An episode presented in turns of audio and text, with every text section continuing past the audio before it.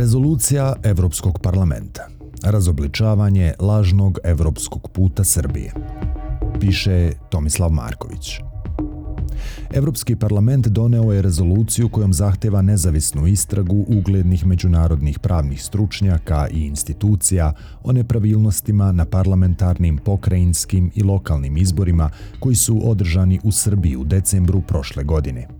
Ukoliko istraga utvrdi da su srpske vlasti bile direktno umešane u prevaru birača, zahteva se adekvatna kazna, suspenzija evropskih fondova. U rezoluciji se kaže, Evropski parlament poziva Evropsku komisiju da detaljno prati izveštaje revizorskog suda i da odmah započne reviziju sredstava koja su pružena vladi Srbije u okviru instrumenta za predpristupnu pomoć IPA 3 i drugih finansijskih instrumenta. Također, ako srpske vlasti ne budu spremne da sprovedu u delo ključne izborne preporuke, ako ne obezbede i minimum demokratije koji podrazumeva poštene izbore, ostaće bez evropskog novca. U rezoluciji je izrečeno još mnogo teških reči na račun stanja u državi Srbiji. Vlasti uporno i sistematski zloupotrebljavaju institucije i medije, nema minimalnih demokratskih standarda, nema institucionalnog odgovora na izborne manipulacije – što takvu praksu čini nekažnjivom i obezbeđuje njen kontinuitet u budućnosti. Izborne mahinacije po svoj prilici krše zakone i ustav same države Srbije. Državni funkcioneri optužuju zemlje Evropske unije da organizuju proteste. Mediji lojalni na prednjačkom režimu šire antievropsko raspoloženje i tako dalje. Ukratko, Srbija na sve liči osim na zemlju kandidatkinju za članstvo u Evropskoj uniji. Ako ovako nastavimo, ako nismo u stanju da održimo čak ni koliko toliko regularne izbore, možemo da se pozdravimo i sa fondovima, ali i sa evropskom perspektivom. Rezolucija Evropskog parlamenta izazvala je pometnju i paniku na prednjačkim redovima. Bez obzira što rezolucije ovog tela nemaju obavezujući karakter, očigledno je evropskim političarima dojadilo da ih Aleksandar Vučić pravi budalama. Predugo traje ta šarada, pa su čvrsto rešili da nešto preduzmu. Koga nije probudio teroristički napad u Banjskoj, nije mogao da prespava i bezočnu izbornu krađu, vidljivu iz aviona, i to bez durbina. Evropska komisija i druge institucije imaju ovlasti da pokrenu istragu, da uskrate pristup fondovima, da kazne srpske vlasti, a ovog puta će zaista morati nešto da učine. Naprednjački režim ima dve opcije i obe su pogubne. Može da odbije međunarodnu istragu, da ne dozvoli dolazak nekog novog Felipe Gonzalesa, čime će dati jasan znak da odustaje od evropskih integracija, da Srbija ne želi da bude deo Evrope. Takav put vodi ka uskraćivanju novca, ali predstavlja jasan signal privrednicima da Srbiju valja zaobići. Slede međunarodna izolacija i sve ono što smo već vidjeli 90. godina prošlog veka. Druga opcija je da dozvole međunarodnu istragu i puste pravni stručnjake da utvrde šta se dogodilo na izborima. U tom slučaju je neminovno da se obelodani i dokaže teška izborna krađa, što takođe vodi istom ishodu. Neminovan je kraj pristupa evropskim fondovima, konačno obznanjivanje notorne činjenice da naprednjački režim ne vodi Srbiju put Evropske unije. Potom sledi izolacija, nema novih investicija, stari investitori se polako povlače iz naše zemlje, nema međunarodne saradnje, budućnost postaje sumorna i neizvesna. Pošto su pritisnuti uz zid, naprednjački funkcioneri idu naokolo, gostuju po silnim lojalnim medijima, besne i šalju preteće poruke. Njihova priča uglavnom teče na dva koloseka.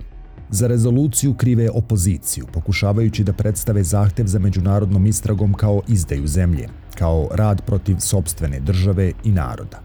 Vučić proglašava rezoluciju večnom sramotom opozicije, a tehnička premijerka Ana Brnabić ih naziva poltronima, i podguznim uvama. Ponovo su aktuelni domaći izdajnici koji u saradnji sa spoljnim neprijateljima pokušavaju da obore patriotski režim i da dođu na vlast. Ocrnjuju rođenu zemlju, iznose prlja veš pred ceo svet, umjesto da lepo ostanu kod kuće, pa da zajedno rešavamo sve probleme koji u ostalom ne postoje, jer su izbori bili najpošteniji u istoriji sveta.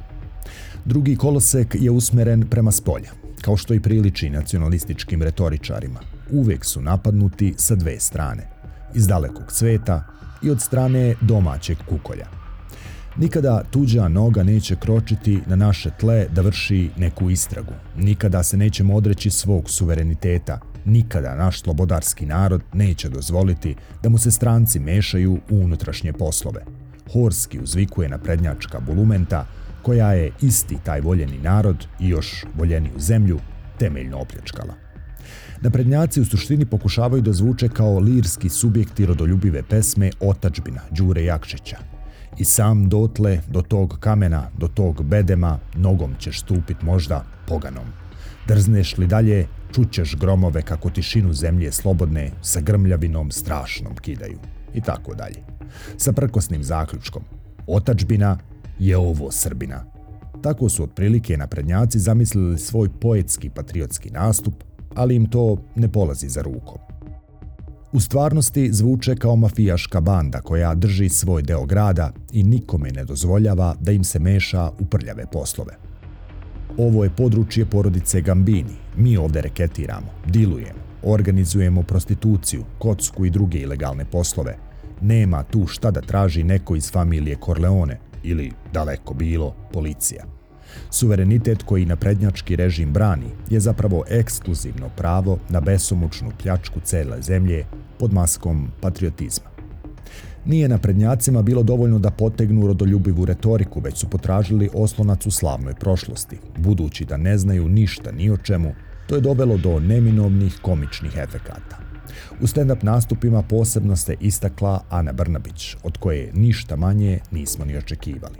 Napadajući izdajničku opoziciju, Brnabić je demonstrirala originalan pogled na istoriju. Znam da bi i Hitler i Himmler tražili međunarodnu istragu kako bi ponizili suverenu i nezavisnu Srbiju, jednako kao 1914. godine. Samo ste vi ikada u istoriji ove naše lepe, hrabre, ponosne, slobodarske Srbije sami sobstvenom voljom uradili ono što bi Hitler i Himmler zahtevali.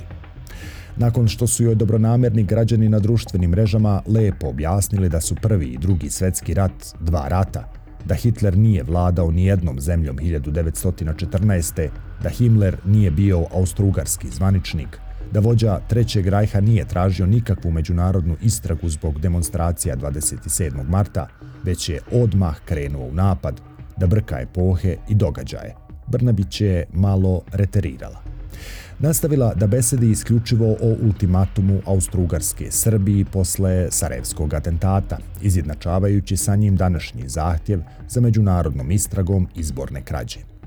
I udarajući u patriotsku žicu kako su naši preci ginuli za slobodu, a danas izdajnička opozicija traži da od slobode odustanemo i da dozvolimo strancima da nam vršljaju po zemlji. Pa jeste. Naši preci su ginuli upravo zato da bi njihove potomke zlostavljali i pljačkali domaći gospodari, a ne strani zavojevači. Sloboda, to je stanje u kojem ti kožu s leđa dere neko ko se preziva na. Dodatnu komičnu notu u lupetanju naprednjaka unosi podsjećanje da je upravo Srpska napredna stranka 2012. godine tvrdila da su joj pokrali glasove na izborima, pa je tražila međunarodnu istragu. A ako već tvrde da su izbori čisti kao suza, zašto se tako panično plaše istrage? Čega ima da se boji nevin čovek koji nije napravio nikakav prekršaj? Od istraga raznih vrsta strahuju samo kriminalci, oni koji znaju kakve su nepodobštine počinili. Naprednjake je najviše iznerviralo što je najzad ogoljen mehanizam njihove vladavine i što je razobličena njihova lažna pozicija – Sve se zasniva na lažnoj priči da je Srbija na evropskom putu, da želi u Evropsku uniju. Na osnovu toga smo dobili silne milijarde evra iz EU, ali i više od dve trećine stranih investicija, što je još značajnije. Naprednjački režim od Evrope uzima novac i sve druge beneficije, a od Srbije za to vreme pravi rusku guberniju. Uništava ustanove i demokratiju, i udaljava nas džinovskim koracima od članstva u Evropskoj zajednici naroda. Drugim rečima, ekonomsko stanje Srbije zasniva se na pogrešnoj pretpostavci, a građani ove zemlje žive mnogo bolje nego što je to realno. Nije samo privreda u boljem stanju nego što bi bila kad bismo živjeli u skladu sa dominantnim antizapadnim raspoloženjem, već zahvaljujući obmanama imamo mogućnost putovanja bez vize ili mogućnost studiranja i rada u evropskim državama. Rezolucija je razgolitila to licemerje i označila početak kraja Vučićeve evropske bajke. A i evropljanima je izgleda dozlogrdilo da ih svaki lokalni kabadahija tretira kao glupe strance koje može da pelješi kako mu se čefne. Thank you